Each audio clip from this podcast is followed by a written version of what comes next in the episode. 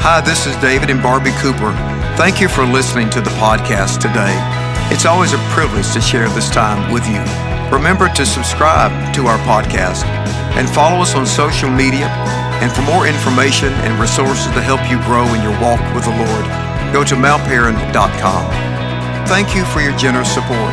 It helps the ministry greatly. Today, in our study of the highlights of the book of Hebrews, we're going to look at Hebrews chapter 2, verses 1 through 4, as the writer talks to us about the issue of drifting away. When we swim in the ocean, we are cautioned, especially as kids, to be aware of the undercurrent that can slowly pull us out to sea. The currents are so powerful and yet unnoticeable that they easily pull us away from shore. Sometimes we get so far out we can't even get back and we have to be rescued. The same is true spiritually. The book of Hebrews gives us a challenge to be strong in our faith in Christ so that we do not drift away. And that's our topic today drifting away. Now, the writer tells us here in chapter 2, verses 1 through 4, that we as Christians must pay more careful attention. And we're going to come back to that word a lot today the word paying attention. Therefore, to what we have heard, that is the gospel and the word of God and how we've grown in our faith, we need to pay careful attention to what we've heard, the truth of Christ that is in us, so that we do not drift away for the message, that is the gospel that was spoken through the angels, was binding. This is the Old Testament when the law was given. And every violation and disobedience received its just punishment. When we disobey, there are consequences. And that was true of the Old Testament as well. But now he brings us to the new covenant. How shall we escape if we ignore such a great salvation? Let's pause and think about that question for a moment today. How shall we escape guilt or the consequences of sin? How shall we escape fear? How shall we escape death if we ignore such a great salvation? The salvation that came into the world through Jesus Christ, our Savior, who saves us from the law of sin and death and from its negative effects in our lives. Well, only salvation through Christ can truly save us and redeem us and give us an abundant life. So he's raising an important question. These early believers that were under persecution, some are beginning to drift away in their faith. He said, if we leave Christ, if we leave the hope of salvation, how are we going to escape all of these harmful things and negative things? We can only find hope in Christ. Now, this salvation, he goes to help us understand the saving work of grace, the gospel of Christ. So he takes us back to what we've heard. This salvation, which was first announced by the Lord, Jesus came preaching the good news of the kingdom. That's the gospel. So he was the first one to bring the gospel. This salvation, the eternal life, the hope we have, it was first announced, it was first preached by the Lord Jesus himself. And then, second of all, he says it was confirmed to us by those who heard him. Those are the apostles and those who are impacted by the life of Jesus. And we have their writings given to us here in the New Testament. But they confirmed that what Jesus was saying was true. They confirmed the reality of the cross and the resurrection and his ascension. And then he says also God has testified to the gospel of salvation. God testified to the gospel and ever preached by performing signs, wonders, various miracles, and by the gifts of the Holy Spirit distributed according to his will. And we want to focus on the very opening challenge. We need to pay more careful attention to what we've heard. We've all heard the gospel. We've heard the word of God. That's why we're studying the word today to grow in our faith so that we don't drift away. If we don't grow in our faith, we're going to drift away. There are all kinds of spiritual forces and secular forces that can pull us away from our devotion to Christ. So, why do we at times drift away from the Lord Jesus? Why do we get complacent? Well, first of all, we all get distracted. We get distracted by things in this world that take us away from our focus on Christ. James tells us in James chapter 1, verse 13 through 15, that when we're tempted, no one should say, God has tempted me, for God cannot be tempted by evil, nor does he tempt anyone. But we are tempted when we are drawn away by our own desires and enticed. The word temptation means to seduce or to draw someone away, to distract them. The same way that fishermen use bait. The fish is just swimming in a straight line, minding his own business, but he sees the, the bait. Sometimes a bright, shiny object. It takes him off course, and he, of course, takes the bait, and now the hook is in him. That's what the word temptation means. The Bible goes on to tell us in Hebrews 12 and 2 let us fix our eyes on Jesus, the author and perfecter of our faith. But we get distracted by things in this world. We can get distracted by temptations. Some people get distracted by false religion and empty philosophy, and they start drifting away from Christ. But second of all, we drift away because we get deceived.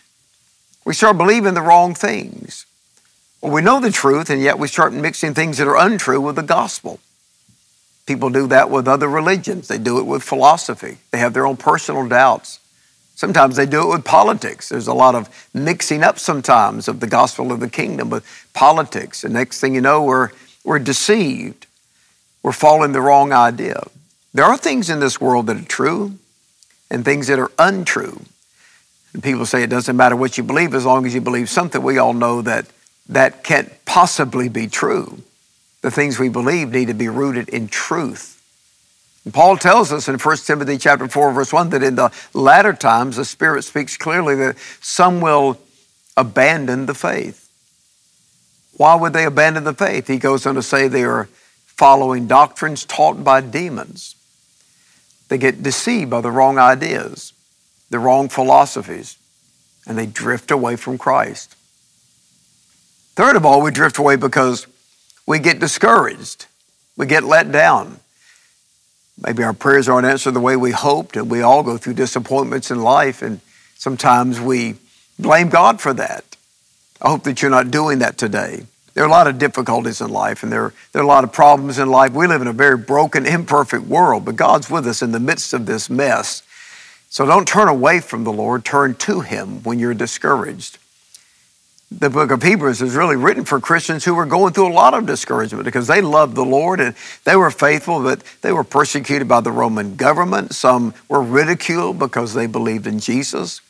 Some went through a lot of economic hard times. We'll see as we go through the book of Hebrews because of their faith. As some Christians around the world today are suffering economically because of their commitment to Christ. It's easy to get discouraged Sometimes people have marriage problems or family difficulties or health issues, and they, it's very difficult to go through those stressful times. You just get discouraged, you get deflated. But in those times, draw near to God. Gather together with God's people. Go to church. Have Christian friends you can talk to. Read the Psalms. I love to read the Psalms when I'm feeling a little bit down and just affirm the Lord is my shepherd, I shall not want. The book of Hebrews talks about how discouragement can cause us to drift away. In Hebrews chapter 10, verse 34 and 35, he says, So do not throw away your confidence. It will be richly rewarded. You need to persevere so that after you've done the will of God, you will receive what has been promised. So we need to pay careful attention to what we've heard so that we don't drift away. And we drift away because we get distracted by things in the world, or we get deceived by false information, or we get discouraged in our lives. So, how can we keep from drifting away? None of us want to drift away from our commitment to Christ. None of us want to drift away from the Lord. Well, he says the, the way to not drift is to pay careful attention to what we've heard so that we do not drift away. That's the whole point of this passage. And so the answer to drifting away is to pay careful attention to what we've heard the gospel of Christ, the word of God sown in us. I was fortunate to be raised in a Christian home and be in a family that took me to church every Sunday. I was able to hear the word of God. Even the Presbyterian church, as a young boy, I learned the Westminster Shorter Catechism which is a series of questions about Christian theology and belief and, and short answers to help us learn the faith. We have to pay attention to what we've heard. That's why we read the Bible. That's why we study the Bible. And even though you say, well, I've read that before, you know, when you read the Word of God, you'll always see something new. The Holy Spirit in that moment will cause you to see something in Scripture that speaks to you where you are, almost a prophetic word for the moment, if you'll spend time in the Word. And I appreciate so much You've been faithful to spend in these times as we study the Word of God together. It is always my prayer that as I'm teaching the Word and we're breaking these passages open and we're looking at the details of what's been taught, that in this process, the Holy Spirit will teach you and speak to you about your own life. Pay careful attention to what you've heard. Pay careful attention to the gospel. Pay careful attention to the Word of God. Pay careful attention to what you've learned and what the Lord has taught you. Now, all of us have been through so much school we can't even count it, and we don't remember everything that we've been taught. But you know, life is a continued learning process. And sometimes we talk about completing our education. You don't really complete your education. Life is an ongoing education. The same is true as being a Christian. It is that ongoing hearing the Word of God, learning the Word of God, applying the Word of God. That keeps us from drifting away. And when he says to be careful attention, that's the opposite of carelessness. Being careful is the opposite of being careless in our faith. And carelessness spiritually is the result of not paying attention, getting distracted, or taking our faith for granted. So he tells us we need to pay attention to what we've heard. First of all, to the gospel of Christ. How shall we escape if we ignore such a great salvation? Romans 1 and 16, he says, I'm not ashamed of the gospel. It is the power of God. Salvation, eternal life, the Bible tells us in Ephesians 2, verse 8 and 9, is a gift from God. It comes by the grace of God through faith. It doesn't come by religious rituals, sacred services, or good works. And so don't, as a Christian who knows you're saved by grace, get caught up in works righteousness and legalism and trying to keep all of these rules and traditions. Pay very careful attention to the gospel. You're saved by grace. You're kept by grace. You're not working your way to heaven. And so don't let somebody come along now that you're saved by grace and start carrying you into legalism and works righteousness. And that was going on to a lot of these Christians that he was writing to in the book of Hebrews. They were going back to the law. They were going back to sacrifices. They were going back to ritualism. And he says, How can you escape if you ignore this, the gospel of salvation, which is a gospel of grace? It's not a gospel of works. Today, as a Christian, if you find yourself all caught up in legalism and church traditions and ritualism, free yourself from that. Galatians 5 and 1 says, Let us stand fast in the liberty with which Christ has made us free, and be not entangled again with the yoke of bondage. Pay careful attention to the gospel of grace and live in grace, stay in grace. Second of all, pay attention to the teachings of the Lord Jesus. He says this salvation, which was first announced by the Lord, was confirmed to us by those who heard him. Read the Gospels often, the parables of Jesus, the teachings of Jesus. We are Christians, we follow Jesus.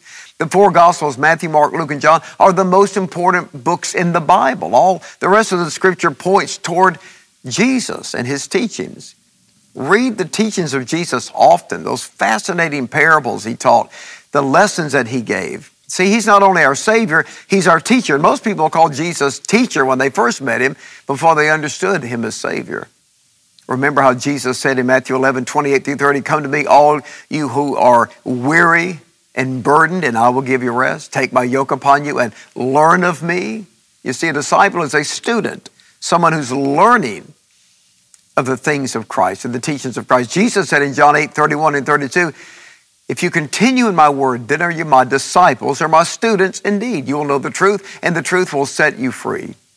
And then finally, the writer says that the gospel of salvation was confirmed to us by those who heard him. He means the apostles, and Jesus commissioned those apostles who led the early church and who give us these apostolic letters in the New Testament. Acts 2 and 42 says the early church devoted themselves to the apostles' teaching. Everything you hear spiritually needs to come under scrutiny through the Word of God, the Scripture. The Gospels, the book of Acts, these New Testament letters, they'll keep you grounded in truth. You know, God also uses people in our lives to teach us the way of the Lord Jesus. As Paul reminded Timothy in 2 Timothy chapter 3, verse 14 and 15, he said that you should continue the things that you've heard because you know those from whom you've heard them and how from infancy you've known the Holy Scriptures, which are able to make you wise for salvation. So pay careful attention to the gospel. It's a gospel of grace. Don't get carried away. Don't drift away into legalism and works righteousness. Pay careful attention to the teachings of Jesus.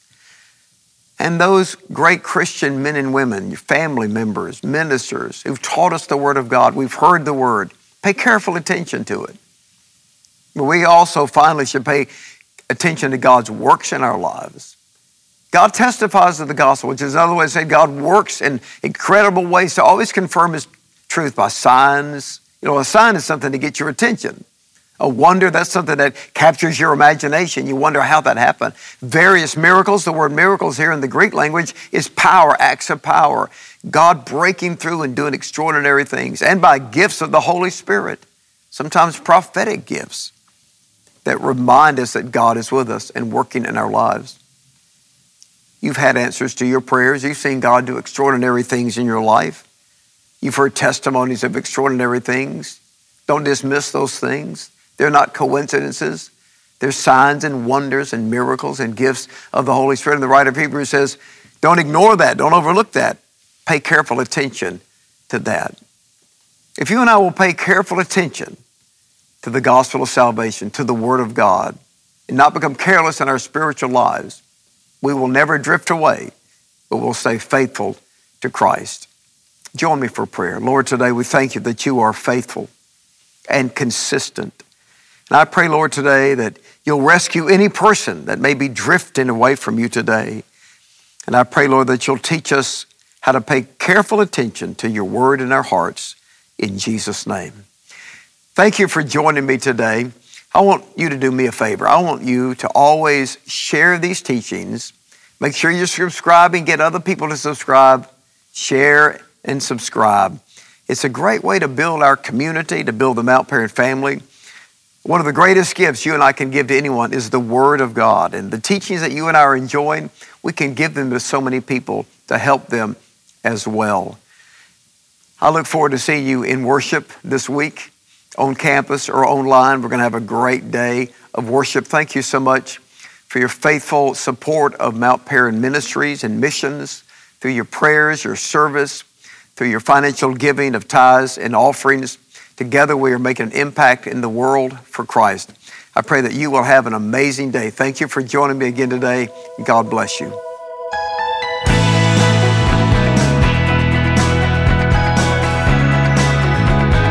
I trust the message has been an encouragement to you today. Remember to follow us on social media and connect with us at mountparan.com. I'll see you right here next week for a fresh message from God's Word.